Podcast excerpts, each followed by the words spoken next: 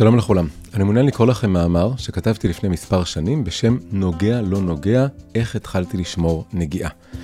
מהר מאוד אחרי שפרסמתי את המאמר הזה, הוא הפך להיות המאמר הנקרא ביותר בבלוג שלי, זכה לעשרות אלפי צפיות וידוע לי שמדפיסים ומלמדים אותו במסגרות רבות.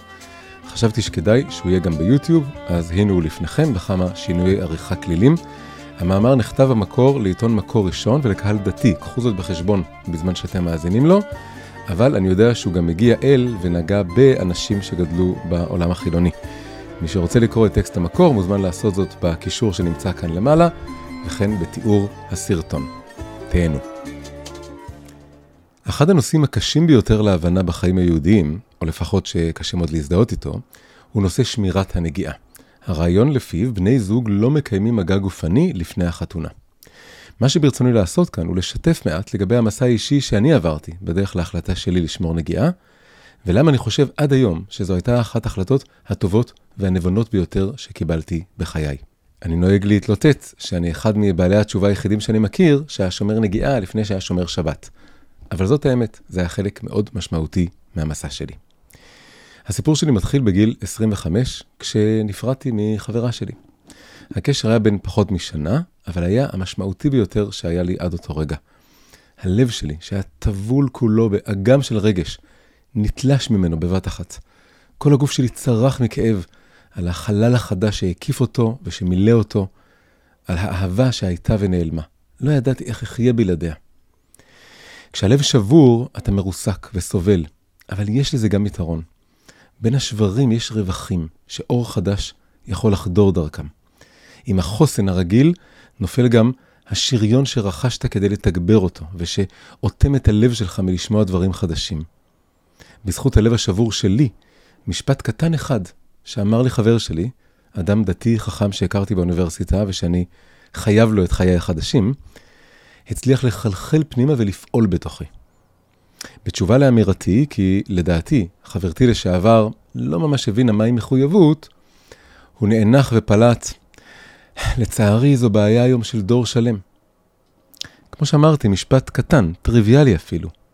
אבל בזמן ובמקום הנכונים, משפט טריוויאלי וקטן יכול להיות וירוס קטלני שנכנס אליך ומחולל בך שמות.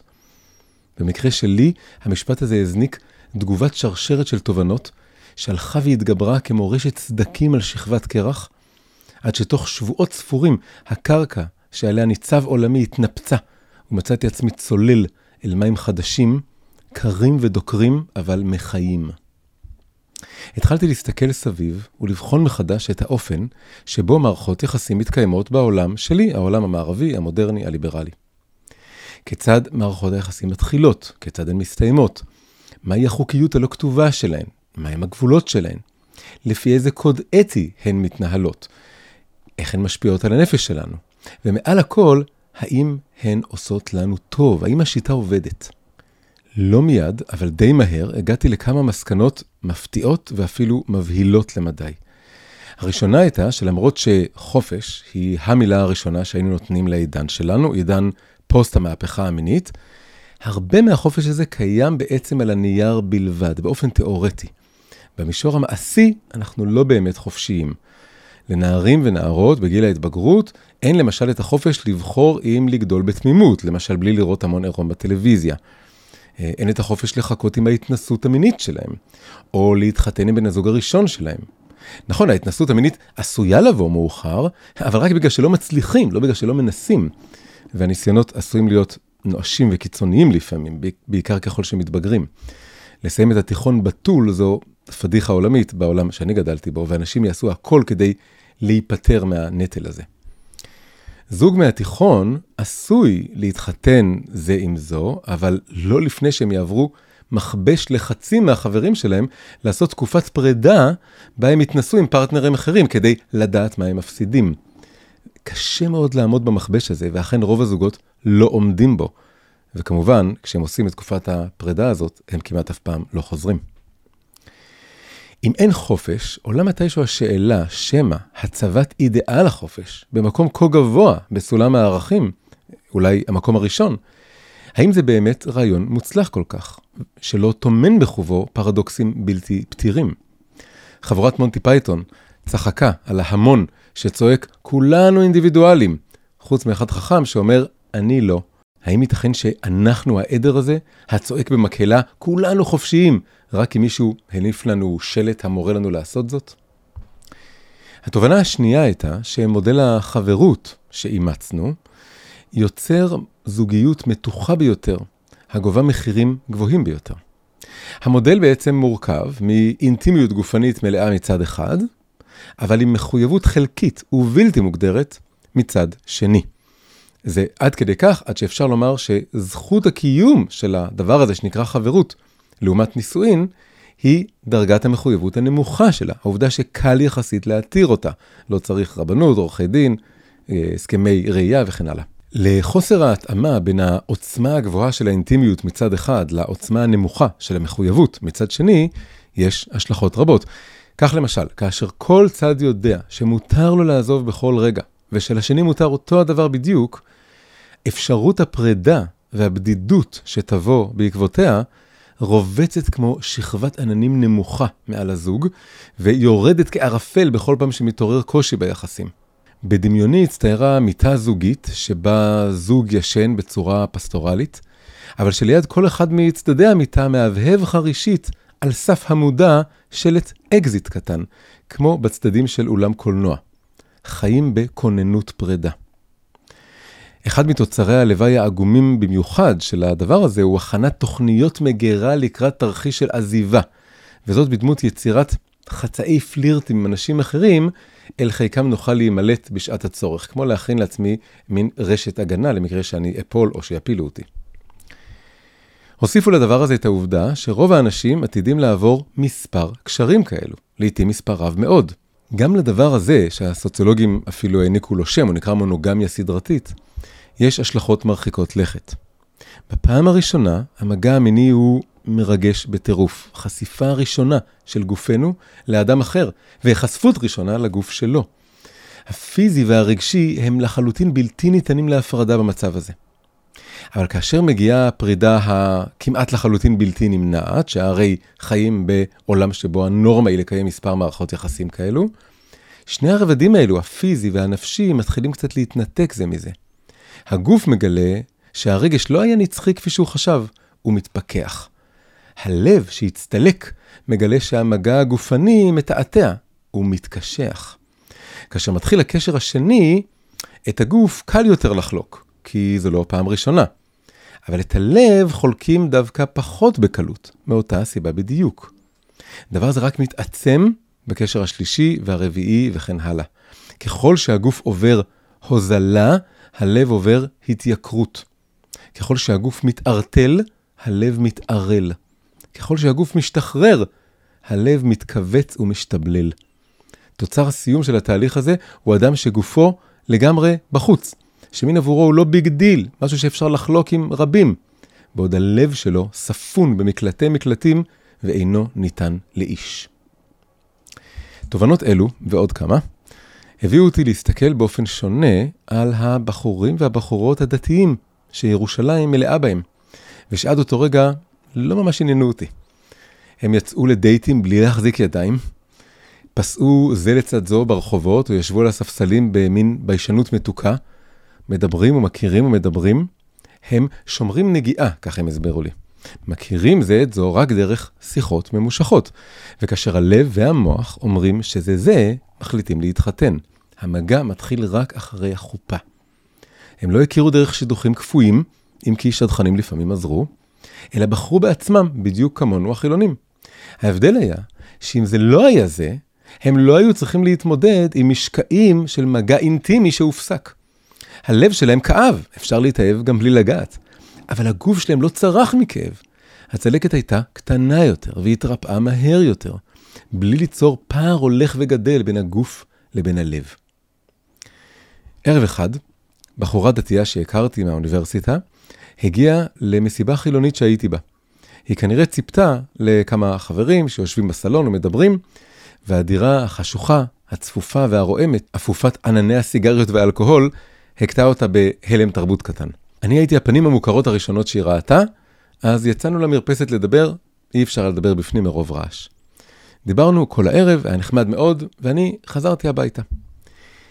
כשאני חוזר הביתה, תחושה מוזרה מלווה אותי בדרך, ואני מנסה לפענח מהי, עד שבסוף עליתי על זה. קלטתי שזו הייתה הפעם הראשונה בחיי הבוגרים, שדיברתי ערב שלם עם בחורה בסיטואציה של בילוי, בידיעה ודאית שלא יקרה בינינו כלום. מכיוון שהייתה דתייה ושומרת נגיעה, היה ברור שאני לא אגע בה אפילו בזרת. כמובן, גם ברוב מוחלט של המקרים האחרים לא קרה כלום, אבל האפשרות הייתה תמיד ברקע, מטעינה את השיחה בסוג כזה או אחר של מתח. כאן, אף אחד מהמתחים האלו לא היה קיים. במקומם היה מין שקט שלא הכרתי, שקט שאפשר לסוג אחר של שיחה להיווצר. שיחה עדינה יותר וכנה יותר, שיחה שהייתה משוחררת מהאפשרות של זה. בהמשך גיליתי שיש לשקט הזה שם, קוראים לו נקיות דעת. באותו לילה, כששכבתי במיטתי, חוויתי את ההתנוצצות הראשונה, כמו של מפרש קטן בקצה האופק, של האפשרות שגם אני, יום אחד, אתחתן בלי לגעת באשתי לפני החתונה. המחשבה החלה ללוות אותי לכל מקום שהלכתי, כמו ציפור קטנה וסודית שחגה סביבי. התחלתי לגלות שהיא עושה לי הרגשה לא רעה.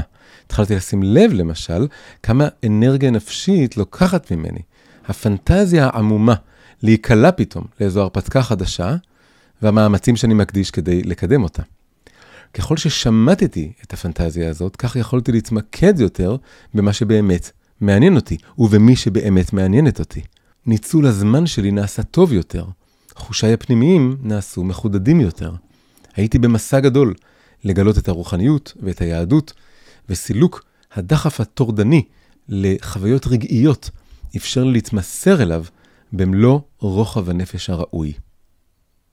כשנה אחרי הפרידה מהחברה, קיבלתי על עצמי לשמור את המגע המיני לאחרי הנישואין. לא היו לי הלכה או גבולות מוגדרים, המצאתי את החוקים תוך כדי תנועה. להחזיק ידיים היה בסדר, כנ"ל לגבי נשיקה על הלחי, אבל מעבר לכך זו כבר הייתה שאלה. סימנתי את המעבר לעידן החדש בחיי דרך החלפה חגיגית של המיטה הזוגית שלי במיטת יחיד, כמו של הרווקים הדתיים שהכרתי. קשה לי לתאר את גודל ההקלה שהייתה בצעד הזה. זה היה כאילו סוף סוף סילקתי מחיי איזה מין שותף שתלטן לדירה שמילא את החלל בפטפוטים קולניים. איזה שקט מתוק שרר כשהוא עזב. כעבור שנה נוספת, כחלק מההחלטה הכללית לקבל עליי עול מצוות, קיבלה הפרישות שלי את קווי המתאר של ההלכה. הימנעות ממגע כלשהו עם בנות, כמו גם מייחוד, כלומר שהייה עם בחורה בחדר סגור. זה נשמע קיצוני, אני יודע, וזה נכון, זה באמת קצת קיצוני. אבל כפי שחוויתי על בשרי, וכל בר דעת יכול לראות גם בלי לרדת במורד השביל הזה, כל הסיפור עם היצר הזה הוא קיצוני. לא אצל כולם אולי, אבל אצל רוב האנשים באופן כללי. אין שום קונפיגורציה של יצר המין עם החיים שאין בה מרכיב קיצוני, ואם ממציאים אחת כזאת, הוא מהר מאוד בא וטופח על פניה. לא בכדי כתבו חז"ל, מצד אחד, שאין אפוטרופוס ליצר האריות, אף אחד לא חסין מפניו, ומצד שני, שהעולם לא יכול להתקיים בלעדיו. היצר הזה הוא דופק החיים עצמם. אני מודה, זה לא היה קל. היו רגעים שזה היה קשה מאוד. היה רגע אחד שממש הרגשתי שאני נשבר. בכיתי והשתוללתי על מה עוללתי לעצמי, ואיך הכנסתי את עצמי לפלונטר הזה. שאחרי שלא הפסקתי לדבר על הנושא הזה עם כולם, זה כבר הייתה פדיחה לסגת ממנו. חבר יקר אחד חייך אליי באהבה, וסיפר לי שכתוב בגמרא, שכאשר בני ישראל נצטוו בכל איסורי האריות, איסורי האיסורים הקשורים במיניות, הם החלו לבכות. באותו רגע הבכי שלי הפך לצחוק, זה ניחם אותי. אם כל עם ישראל בכה, כנראה מותר לבכות על זה, זה באמת קשה. אבל למרות הרגעים האלו, זו הייתה תקופה מופלאה. המופלאה בשנות הרווקות שלי. גרתי בנחלאות, ויצאתי עם בנות דתיות, תוך שאני מפענח את מקומי ביחס ליהדות. היו בשנים אלו הרבה חיפוש, ובלבול, ותקוות, ואכזבות. אבל היה גם סוג של עונג שקט, שהיה פרוס כשמיכה דקה על הכל. הרגשה של היטהרות והתנקות, של הכנה למשהו אמיתי ונוגע, תרתי משמע, שיהיה יותר אמיתי מאי פעם. ואז, ארבע שנים אחרי הפרידה, ושלוש שנים אחרי הפרישות מרצון שקיבלתי על עצמי, הכרתי אותה. היא הייתה דתייה מבית, אבל גרושה עם ילד שעברה דבר או שניים בחייה, והתקשורת בינינו הייתה מעולה וזורמת. כבר בשבוע השני הבנתי שקורה כאן משהו רציני. חמישה שבועות מאוחר יותר, שבעה שבועות לאחר ההיכרות שלנו, הצעתי לה נישואין, ולשמחתי היא הסכימה. כן, שמירת הנגיעה מאיצה את קבלת ההחלטות, זה נכון. אבל תבינו שיש שני פנים להאצה הזאת, וחשוב מאוד לעמוד על שניהם. מצד אחד ישנו היצר הדוחק, שיכול לבלבל וצריך להיזהר ממנו. אבל מצד שני ישנה גם נקיות הדעת שהזכרתי, ששמירת הנגיעה מאפשרת אותה, ושפשוט מאוד גורמת לנו להבין מהר יותר מה שייך לנו, ובעיקר מה לא. הביטוי בעברית למצב שבו אדם אינו אובייקטיבי לגבי משהו, נקרא נוגע בדבר. זה לא במקרה. המגע מערב אותנו רגשית עם הזולת, באופן שנוטל משהו מכוח השיפוט שלנו. אבל גם ההפך נכון. הימנעות ממגע יוצרת מרחק מסוים, אפשר לקרוא לו מרחק אי נגיעה. מרחק שבו אפשר לזהות את הזולת בלי להזדהות איתו יתר על המידה, וכך לקבל החלטות ממקום צלול יותר. כמו כל אדם, חלק מהבחירות שעשיתי בחיי היו טובות וחלק פחות. הבחירה הטובה ביותר שעשיתי הייתה באשתי, אבל קרובה אליה מאוד ברשימה, וקשורה בה באופן שאי אפשר להפריד ביניהם, הייתה הבחירה להתחתן איתה מתוך שמירת נגיעה. הבחירה הזו העניקה להחלטה הגורלית עומק ובהירות ותוקף ונקיות שלא היו מתאפשרים אחרת. שנים לתוך הנישואין, שמגיעים כעת, ברוך השם, לסוף העשור השני שלהם, היא המשיכה להחיות ולחזק את הקשר בינינו. העובדה שבחרנו זה בזו בצלילות, מבעד לרווח בינינו, ושהרווח הזה נחצה רק אחרי כריתת הברית בינינו, היא זיכרון חזק מאין כמוהו להישען עליו, שמטהר את המחשבה מהרבה מאוד ספקות מיותרים, שמא ובאיזו מידה היו אלה בעצם גלי היצר שסחפו אותנו לתוך הקשר. אנחנו יודעים בוודאות שאלו לא היו הם, אלו היו אנחנו. אני יודע מה רבים מכם ירצו לומר לי. היה לי לוקסוס שאין לדתיים מבית. העובדה שהתנסיתי בקשרים גופניים לפני הנישואין, ומתוך כך הגעתי למסקנה שזה לא טוב. וזה נכון, אין חכם כבעל הניסיון. העניין הוא שזה כך לגבי כל דבר בעולם. אדם שעמד בסכנת חיים, מעריך את החיים הרבה יותר מאשר אדם שלא עמד בה. אדם שהתמודד עם מחלה, מעריך את הבריאות יותר מאשר אדם שלא התמודד איתה.